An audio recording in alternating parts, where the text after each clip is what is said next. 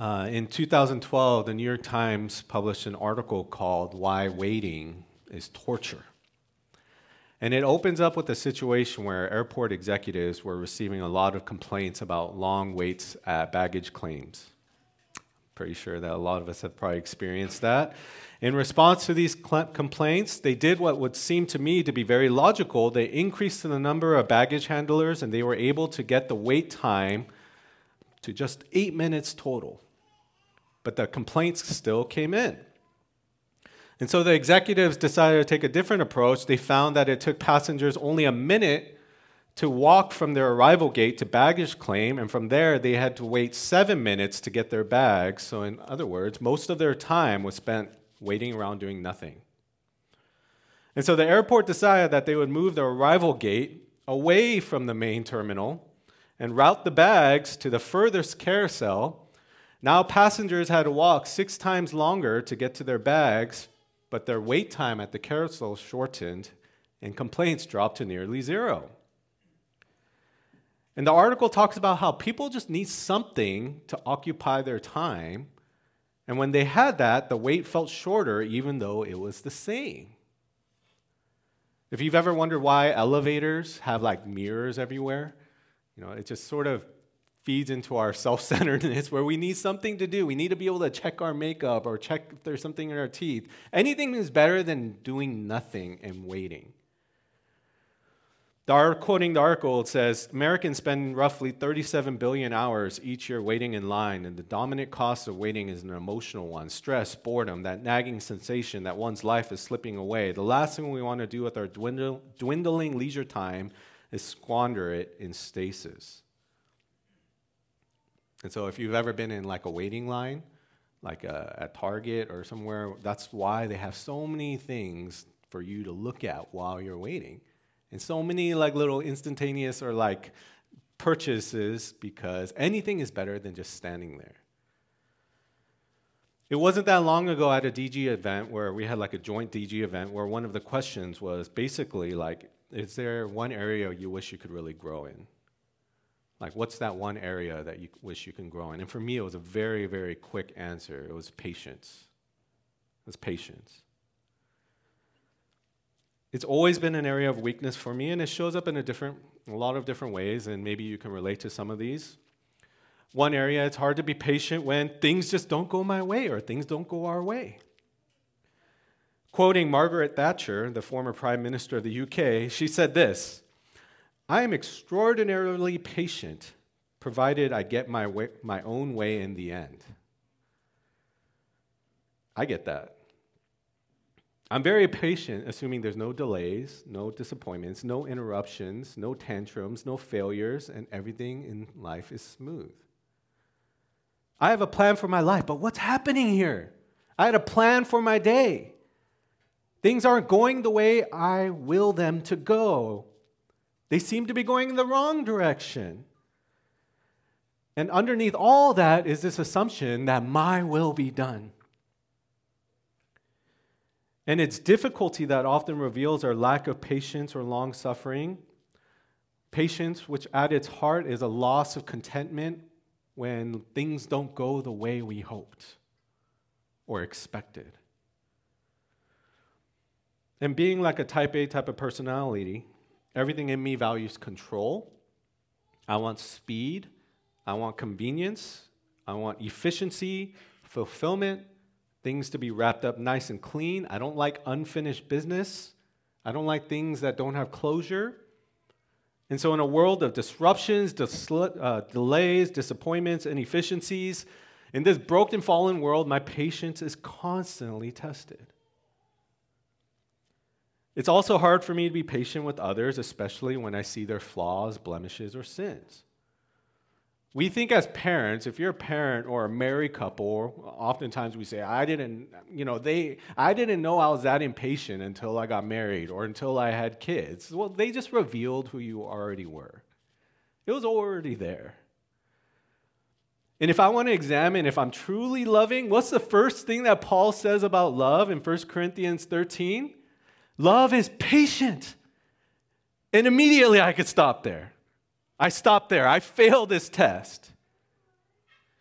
I don't make the list. Let's just stop there, Paul. I'm out. We don't need to go any further. I lack love because I lack patience for my wife, for my kids, for my church, for my family, for my loved ones. Love is patient. A verse that is very, very hard, I think, if we read it all, if we really try to obey it. A verse that's really hard to obey is 1 Thessalonians 5:14 and it says, "And we urge you brothers, admonish the idle, encourage the faint-hearted, help the weak, be patient with them all." And he's telling those in the family of God to be patient with those who are weak, flawed, and blemished and sinful. Be patient with them. And even in the rebukes or warnings or admonishments, it says it should be done with patience. Haven't like haven't I told you this multiple times? I've told you this thing multiple times. How come you don't get it? You're still doing it. And again and again, that's the tone of my voice, and it's a hard verse to obey, where even in that situation, I'm called to be patient. It's also hard, even if we're believers, we have to acknowledge there are times where it's hard to be patient with God. We have a vision. Maybe you even have like a vision of what God has given us, what we should be doing, but we have to wait and just live ordinary lives. You can't fast forward. We're waiting for the future, thinking about tomorrow, what life should be. We want clarity in a situation. You feel like you're in this already, but not yet. You're in this in between stage of life. And these situations, oftentimes, the waiting is like the worst part. The anticipation is the worst part. You have some surgery coming up, and it's the three weeks leading up to it. That's the worst part. And we eventually fall into what the psalmist says and let me just read through these. Psalm 6 3. Can we put up these Psalms? Psalm 6 3. I'll read it from up there because I think uh, my version is wrong here. My soul also is greatly troubled, but you, O Lord, how long? Psalm 31. How long, O Lord, will you forget me forever? How long will you hide your face from me? Psalm 13, 2. How long must I take counsel in my soul and have sorrow in my heart all the day? Psalm 35, 17. How long, O Lord, will you look on? And lastly, Psalm 119. How long must your servant endure or your servant wait? And how long is a common complaint in the Bible, and it shows up over 30 times. And eventually, you may say this so often, you end up at Psalm 69 3, which says, I am weary with my crying out. My throat is parched. My eyes grow dim with waiting for my God. And we just get tired. We get patient, impatient with others, impatient with the situation that doesn't go our way. We get impatient with God. We can even get impatient with ourselves. It's like, man, you know, why is it taking so long? Why, why am I failing so much? Why am I growing so excruciatingly slowly, if at all? Life in a fallen, broken world with all its interruptions, distractions, and heartbreaks reveals our lack of patience. Our children reveal our lack of patience. People reveal our lack of patience. But for God, his rebellious children reveal his perfect patience. We looked at this last week where Paul was saved in order to demonstrate Jesus' perfect patience as an example for all in the future who would believe. And this is true of just anything in Christianity. We cannot talk, or we shouldn't talk, about what we are to do until we talk about first what God has done. We have to look at what God has done first. In order for us to grow in patience, we got to look at the infinite riches of God's patience towards us, towards you. We're undeserving. We're rebellious. We're imperfect, and yet God is patient with us. We are all works of grace in progress, and yet God loves us and is long suffering for us that's where it has to start. And again and again in Scripture, we see that God's children are rebellious. In Isaiah chapter 1, verse 2 through 3 Hear, O heavens, and give ear, O earth, for the Lord has spoken. Children have I reared up and brought up, but they have rebelled against me. The ox knows its owner, and the donkey knows its master's crib, but Israel does not know. My people do not understand. And Israel continued to rebel against God, and the disciples continue to rebel against God. And as we grow, when you're first a Christian, you're like, man, the disciples are such idiots, right? Like these 12 disciples, why didn't they get it? But as you grow in the Christian faith, you're like, I'm more like them than I thought. And yet he is patient, he is long suffering, he is sympathetic, he's constantly interceding for you, even when you are up and down in your faith. He's not like us. He doesn't blow up in his impatience. In Exodus 34, when Moses pleads to see God's glory, how did God reveal himself? It says, The Lord passed before him and proclaimed, The Lord, the Lord, a God merciful and gracious, slow to anger and abounding in steadfast love and faithfulness. Now, it doesn't say God never gets angry because there are situations where anger, anger is merited, but he is slow to anger. The idea here is that God is like the picture here, it's sort of a strange picture. He is long of nose, and the picture is one of a horse's nose, or when like we're angry, maybe our nose, I, I don't do this, but maybe for some of you, maybe like your, your nose starts to flare or something like that. That's the picture here, where God, in contrast, doesn't have a short fuse. He's slow to heat up, he's always self controlled. And his anger is constantly longing for repentance and desiring to forgive. And going back to 1 Thessalonians 5:14, we're patient with sinners because we're still one. We're patient with the idleness of others, the greed of others, the lust of others, the anger of others because we can always see something of their sin in us.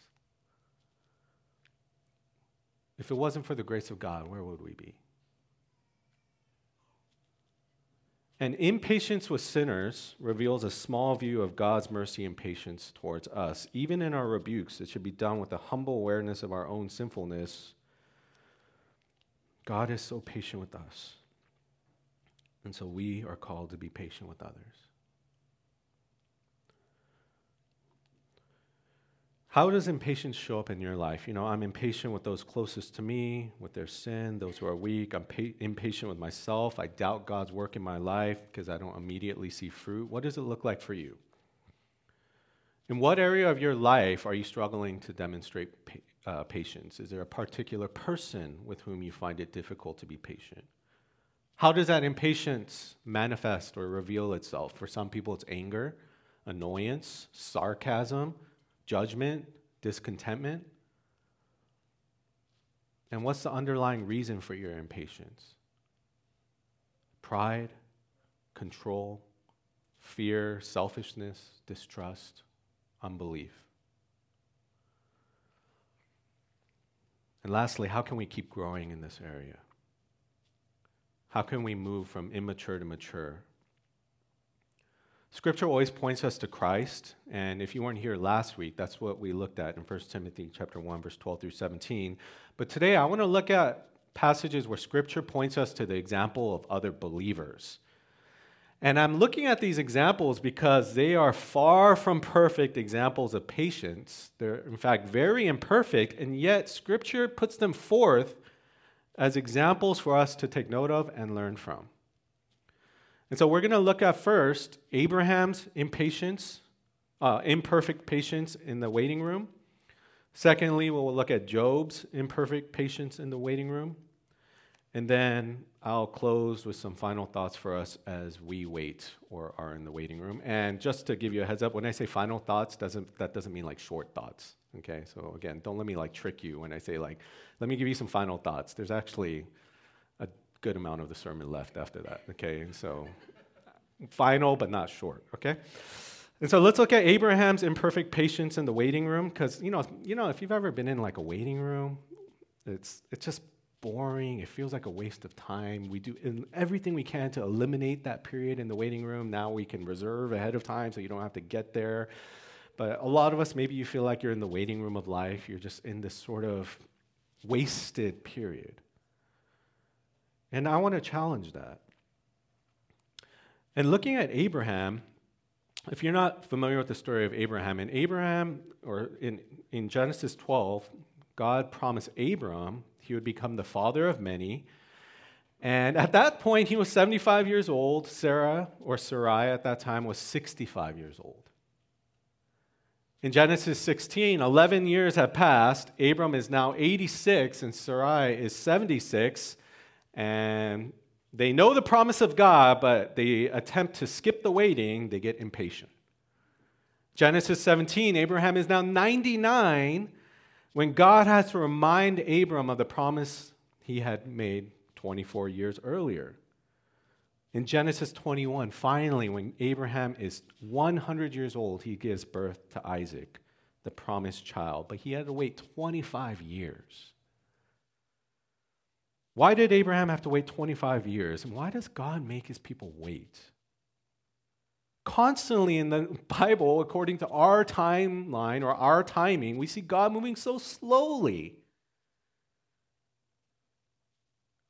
We see it's common for God's people to need patience. Joseph waited 13 years for his dream to happen. Jacob waited 14 years to receive his bride. Moses waited 40 years working as a shepherd. The Israelites waited hundreds of years before they were freed. David, young David, waited 14 years before he became king. Israel waited thousands of years for the Messiah, and even now in Romans 8 it says creation is waiting and groaning as it waits to be restored and redeemed.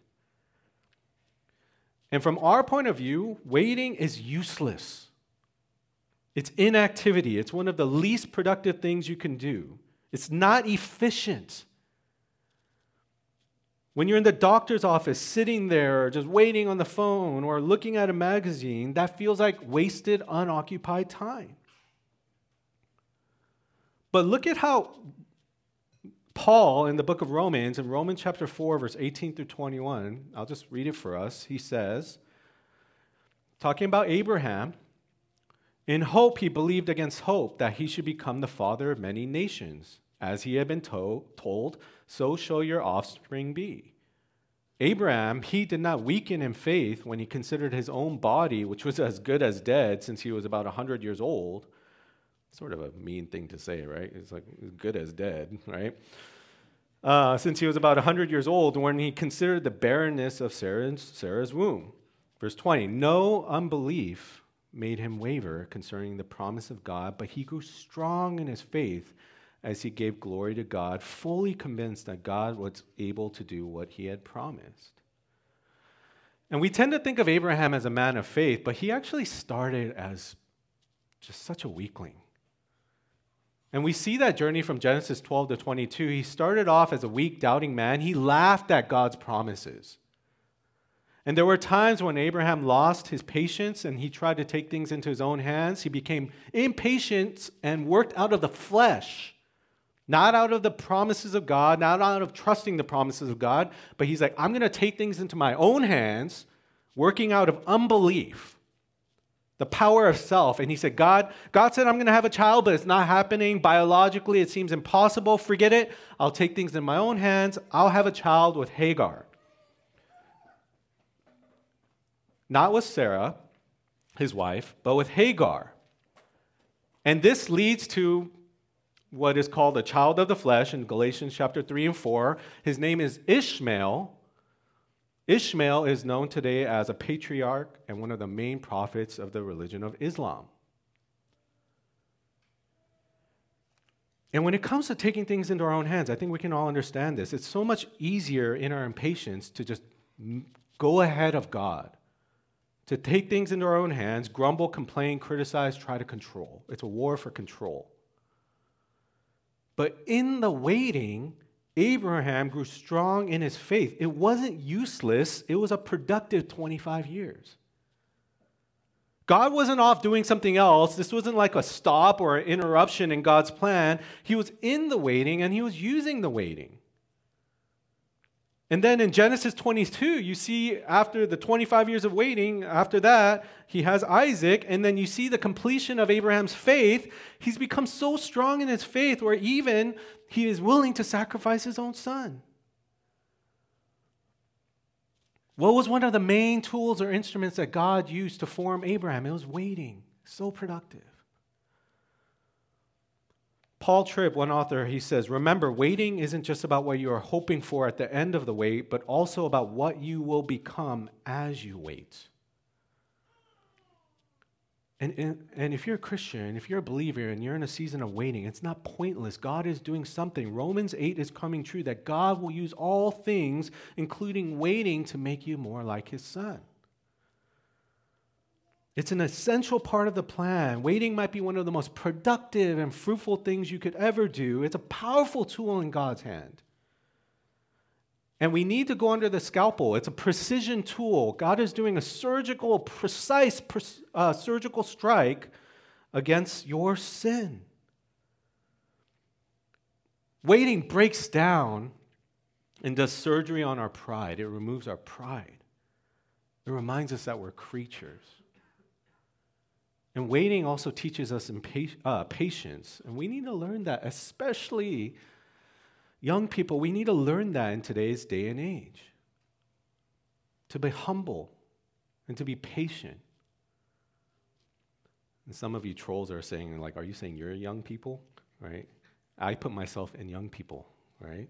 I am young people, okay? I know, I know you jerks out there, they're saying you're not young, right? But we need to be humble and we need to be patient. like I, I think um, it's an area I sympathize with, but one of the areas we get really impatient is with our own spiritual growth and the spiritual growth of others.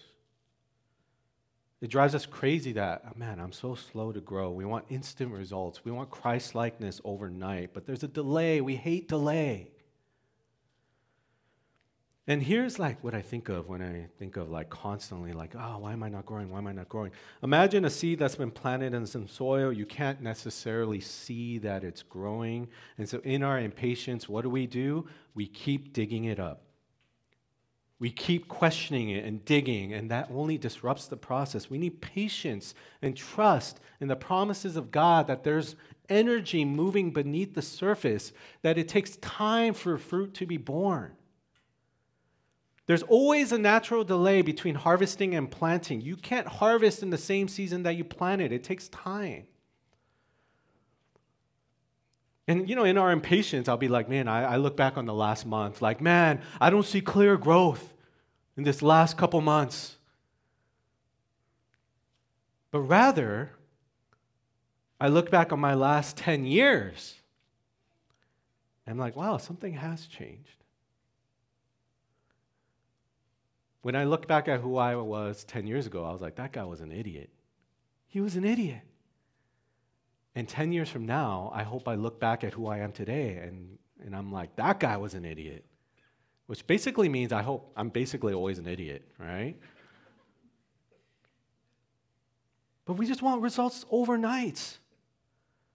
But it takes time, and so stop digging all, up all the time, disrupting the process. Trust in God's promises. Luke 8 15 I'm so thankful for this last part of this. Luke 8:15, as for that in the good soil, there are those who hearing the word hold it fast in an honest and good heart and bear fruit with patience. And as a side note, if that's how long it takes for me to stop being an idiot, where I'll start seeing progress in my marriage, in my life, in my faith over decades, don't expect others to stop being an idiot in one day, one year, or even multiple years.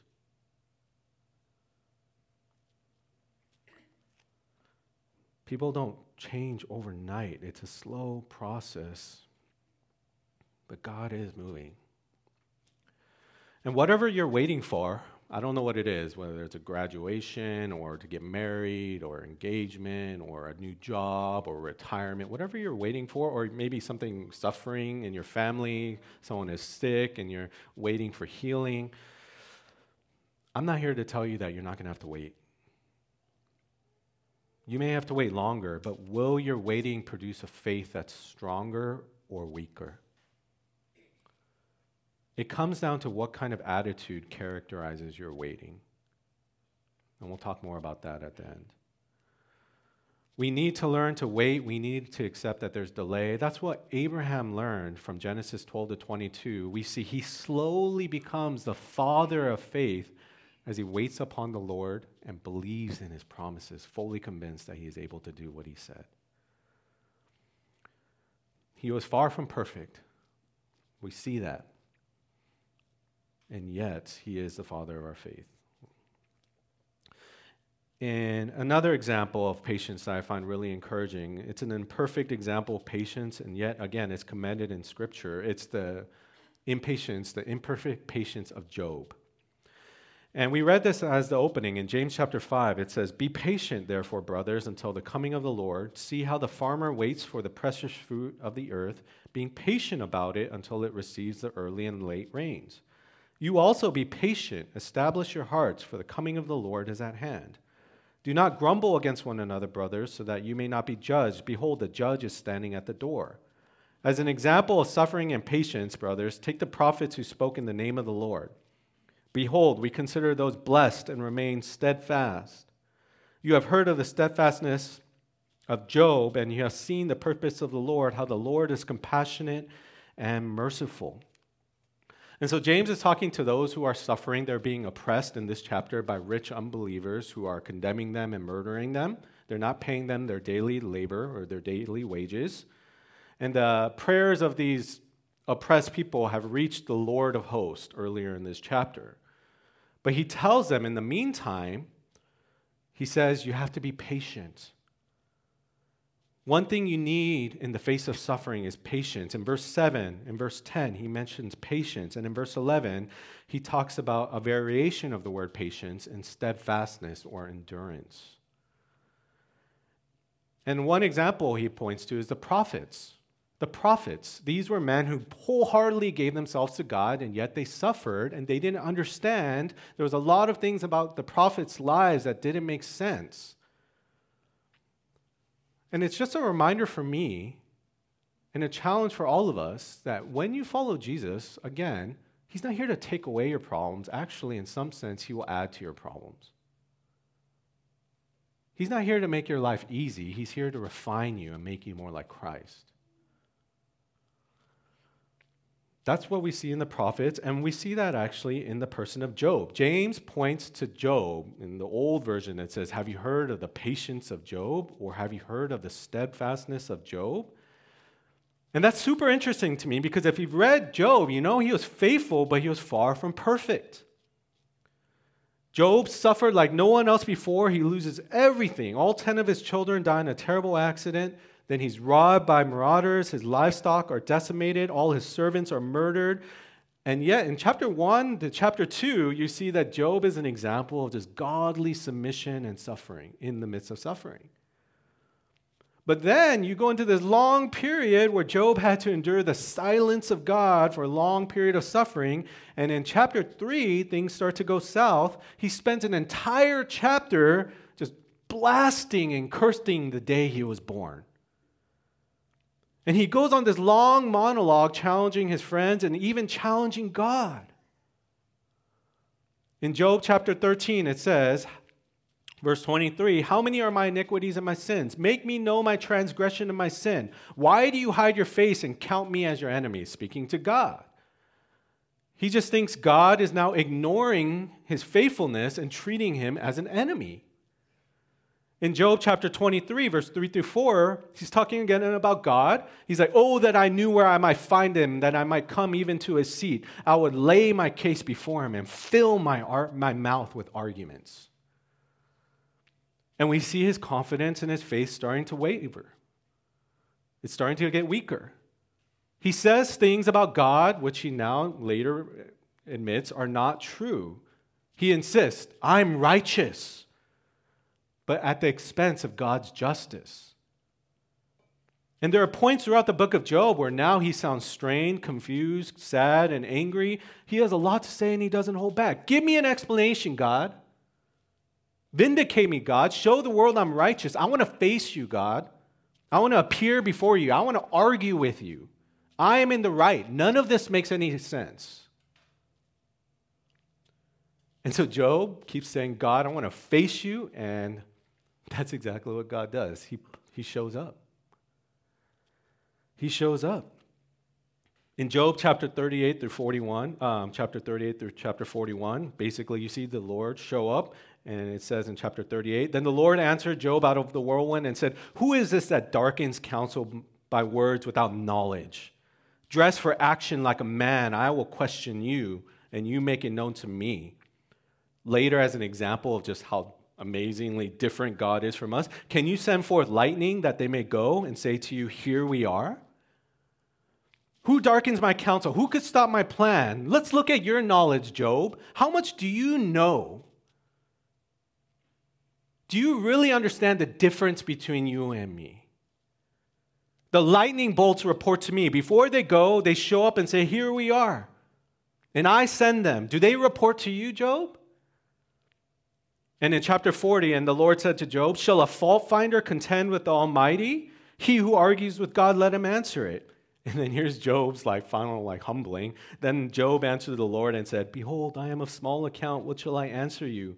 I lay my hand on my mouth. I have spoken once and I will not answer twice, but I will proceed no further.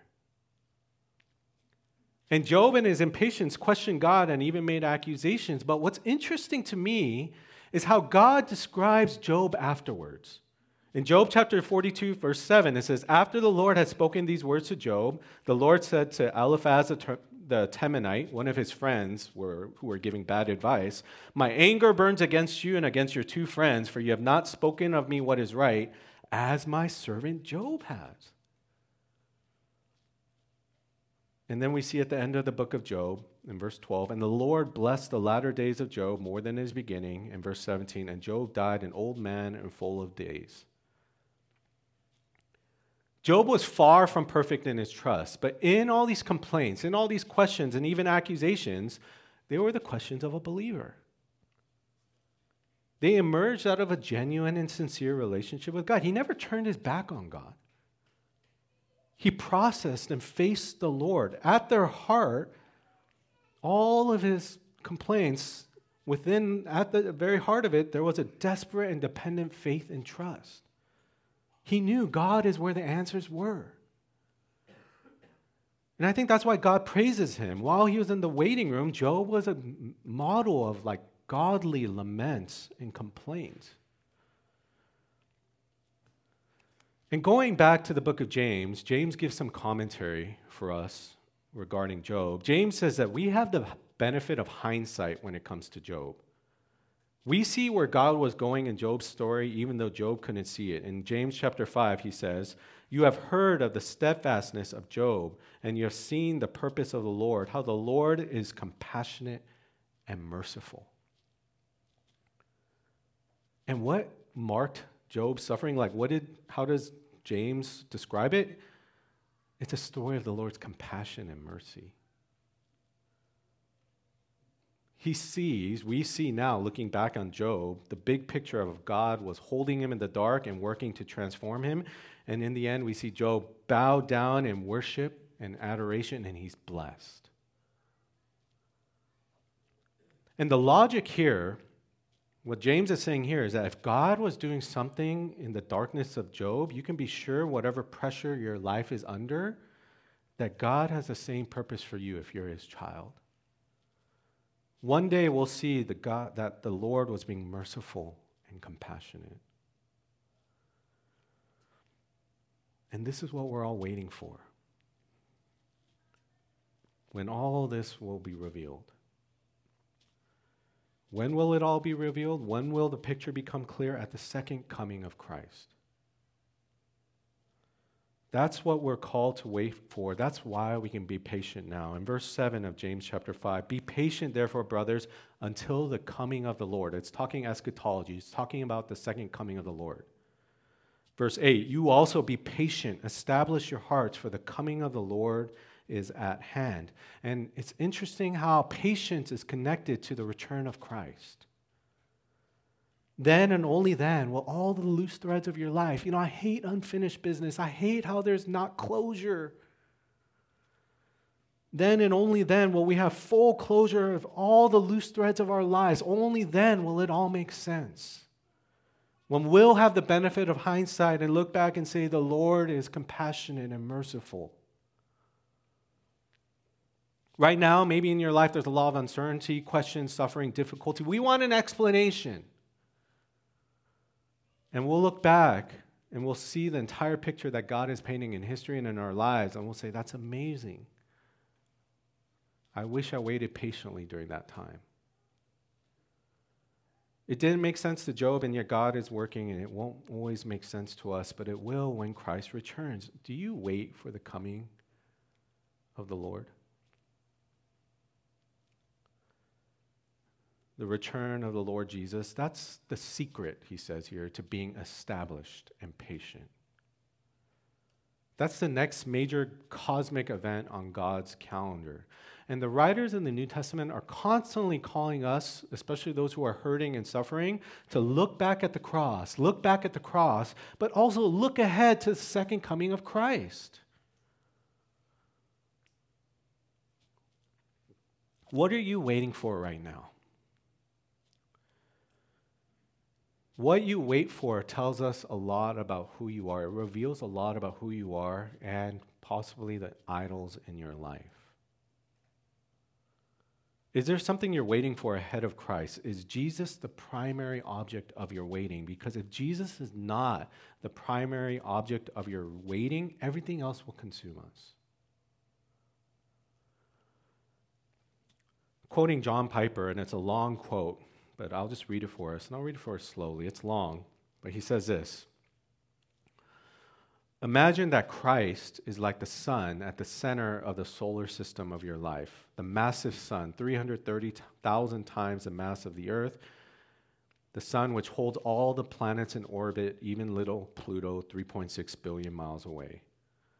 So it is with the supremacy of Christ in your life, all the planets of your life. And by planets, he's referring to all the different things we might find ourselves waiting for, like a graduation, a relationship, children, retirement. All these little planets of your life are held in orbit by the greatness and the gravity and the blazing brightness at the supremacy of Christ at the center of your life. And if he ceases to be the bright, blazing, satisfying beauty at the center of your life, the planets will fall into confusion, and a hundred things will be out of control, and sooner or later they will crash into destruction. Jesus is the blazing sun at the center of your solar system. He is the ballast at the bottom of your little boat. He is the foundation that holds up the building of your life. Without him, the planets fly apart, the waves overwhelm, and the building will one day fall.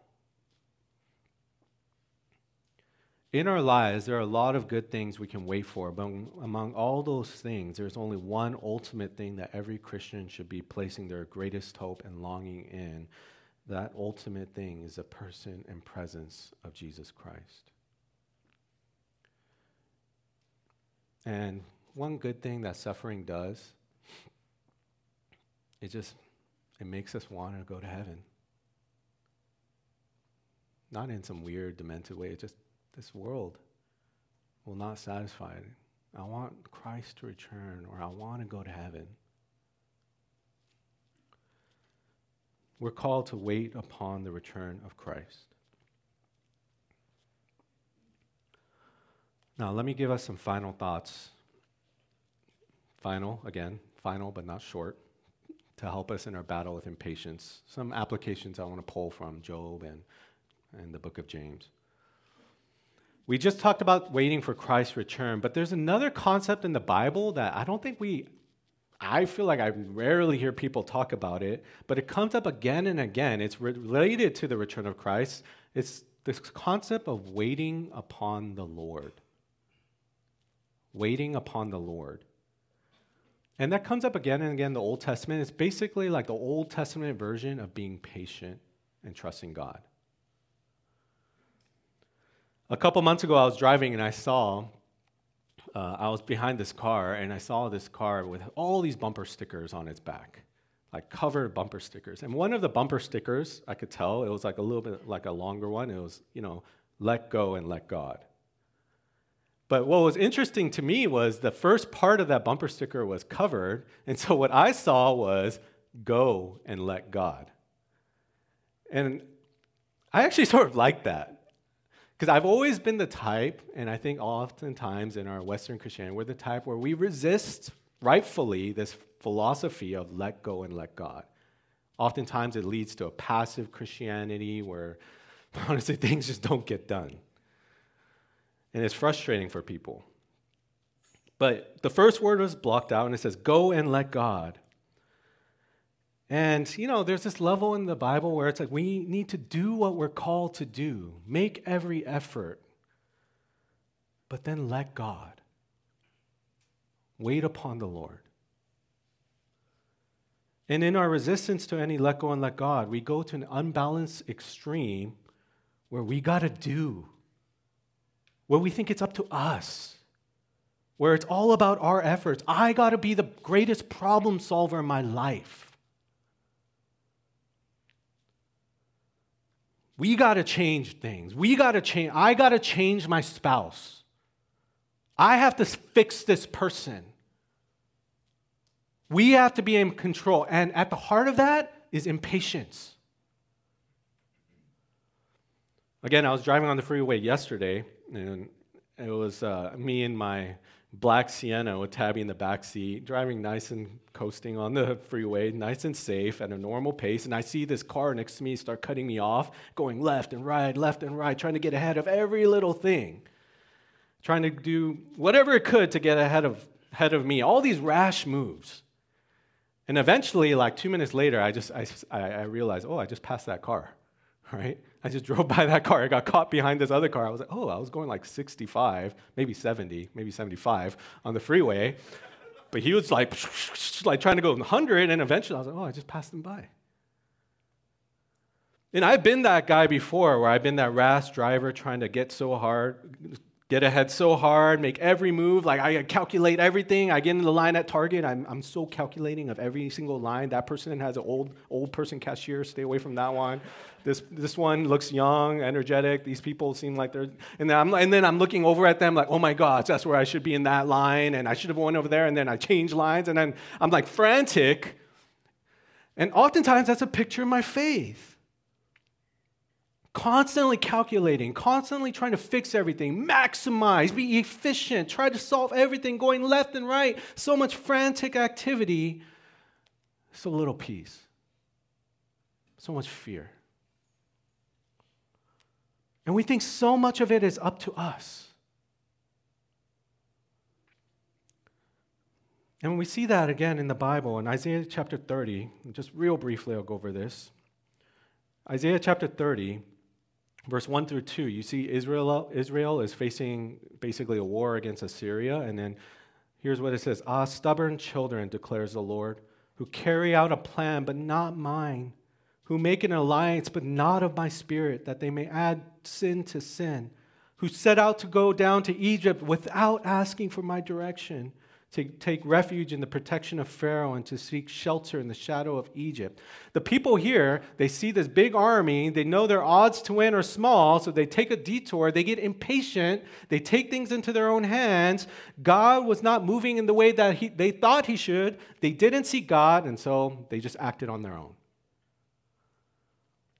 And Isaiah, later in, the, in chapter 13, verse 15 and 18, here's what God says they should have done. For thus said the Lord God, the Holy One of Israel In returning and rest you shall be saved, in quietness and in trust shall be your strength. Therefore, the Lord waits to be gracious to you, and therefore he exalts himself to show mercy to you. For the Lord is a God of justice. Blessed are those who wait for him. What should they have done? In returning and rest, in quiet and trust. Blessed are those who wait for him. When your life doesn't go according to plan, or you're slowed, or you're bogged down, or that person isn't changing, oftentimes we may throw in the towel or just say, I give up, forget it, I won't keep praying, I won't keep loving them, I won't keep this job, I don't want to wait.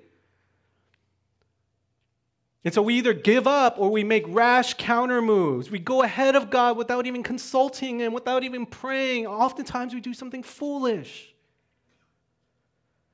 when we try to take things into our own hands. Frantic, impatient Christians can't wait, they must march.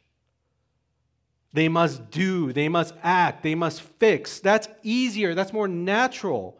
Only the trained soldier can stand still and wait. The world says we need to do. Scripture says wait in prayer, in faithfulness, in integrity. Call upon God, plead for help, trust his promises, be humble like a child. My spirit will wait for you, and we pray and we pray.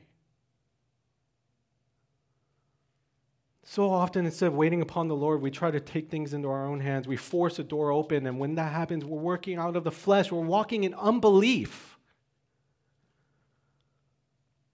We start thinking how our life goes is ultimately up to us and how hard we try. Christianity becomes about trying trying to fix people, even trying to save yourself, trying to solve all the problems in our lives, trying to eliminate anything that gets in the way and create our own little paradise on earth. But instead of trying, Christianity is first and foremost about trusting. Childlike faith, a childlike trust. If I'm honest, I wish I had enough faith to let go and let God. I wish I was more like that. As much as I may criticize people who are like that, I wish I had that kind of faith. Because Christianity so often is a zigzag journey. We want it to be the straight line between two points. We try so hard. I'm going to make my path straight. I'm going to depend on my wisdom. I wish I had enough faith to just trust in the Lord, not lean on my understanding, instead acknowledge the Lord. He will make my path straight. And if you're a, not a Christian and you're saying to yourself, I'm trying to be a Christian, you're missing it. You're missing it. Christianity is not about trying, it's about trusting it's this brilliant mechanism that God has used to save his people. Faith or trust is the word we use today. Trust in, its, in itself, it's a dependence on another. It's relying on another. It's resting in another. So we get no glory. God gets all the glory. We're not saved by our knowledge or by our strength, because then we could boast. We are saved by faith. By trusting in the work of Christ on your behalf. Not trying to save yourself, not trying to be good enough.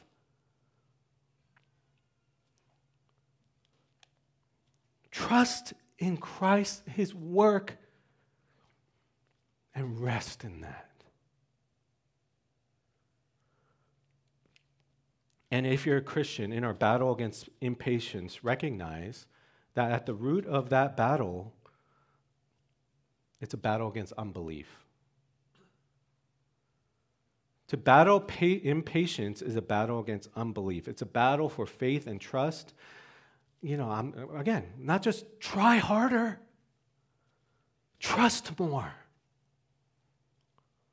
Patience at its root has faith. That's why it's a fruit of the Spirit. Impatience at its root has unbelief.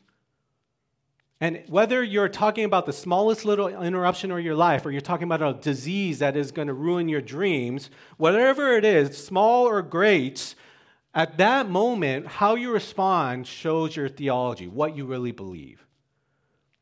What we really believe about God shows up when life doesn't go our way. If you respond to every little interruption or every big interruption in your life with, with grumbling or complaining, like in James 5, with grumbling, how many churches are destroyed by grumbling?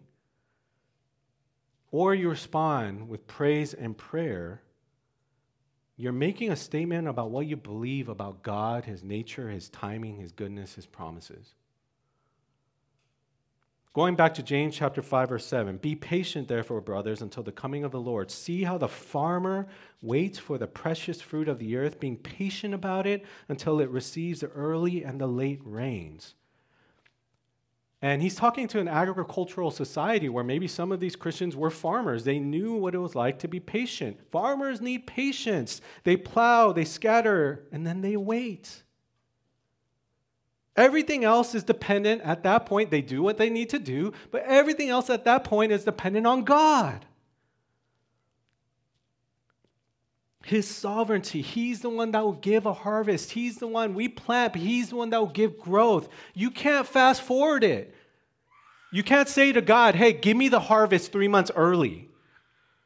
You have to submit yourself to God's timing, His control, His power to what He's doing in your life. You have to believe His promises, His word. In Psalm 135, it tells us how the psalmist patiently waits upon the Lord. He says, I wait for the Lord, my soul waits, and in his word I hope. If you're feeling impatient, you need to go to the word and fight the, fight the fight of faith with the word of God. And the Word of God says that we are called to believe with all our heart in the so- sovereignty of God, the absolute sovereignty of God. All the interruptions of your life are not wasted by God. Believe in His promises. He is bringing those disruptions into your life. John Piper again says, You battle the unbelief of impatience by using the promises of God to persuade your heart that God's timing, God's guidance, God's sovereignty are are going to take this frustrated, unproductive situation and making something eternally valuable out of it. We pray for rock solid faith and trust in the sovereignty of God. Believe with all your heart that everything He does is right and good and loving. Pray that God will give you that assurance, that trust in His timing, and that He loves you and cares for you. And if He did not abandon you on the cross, He will not abandon you today. Believe with all your heart, hope in His word that one day He will return and bring full closure and justice and a full picture for us. Every wrong will be made right, justice will be served. We wait upon the Lord as we hope in His word. And so, once again, for us frantic, impatient Christians, it's not a matter of just trying, but we need to believe, to trust, to rest, and to wait upon the Lord.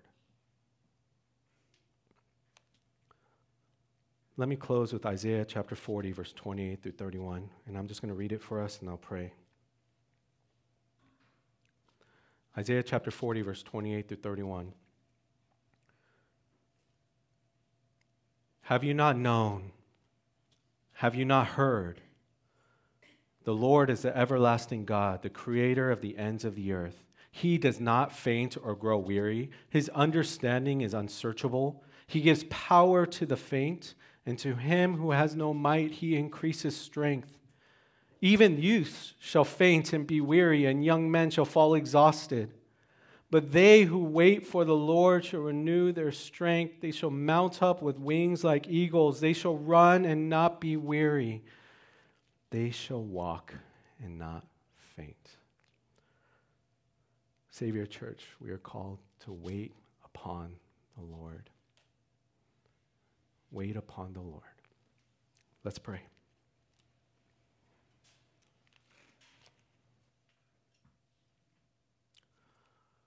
Father, as a church, we and individuals, and for myself, we just want to come before you and admit how impatient we are with so many things in our lives. We want to confess that. We want to mourn over our lack of trust in you. And yet, we want to come back to you, God. Remember that you are not like us. You are sympathetic towards us and our weaknesses. We come to you and approach the throne of grace. You are long suffering.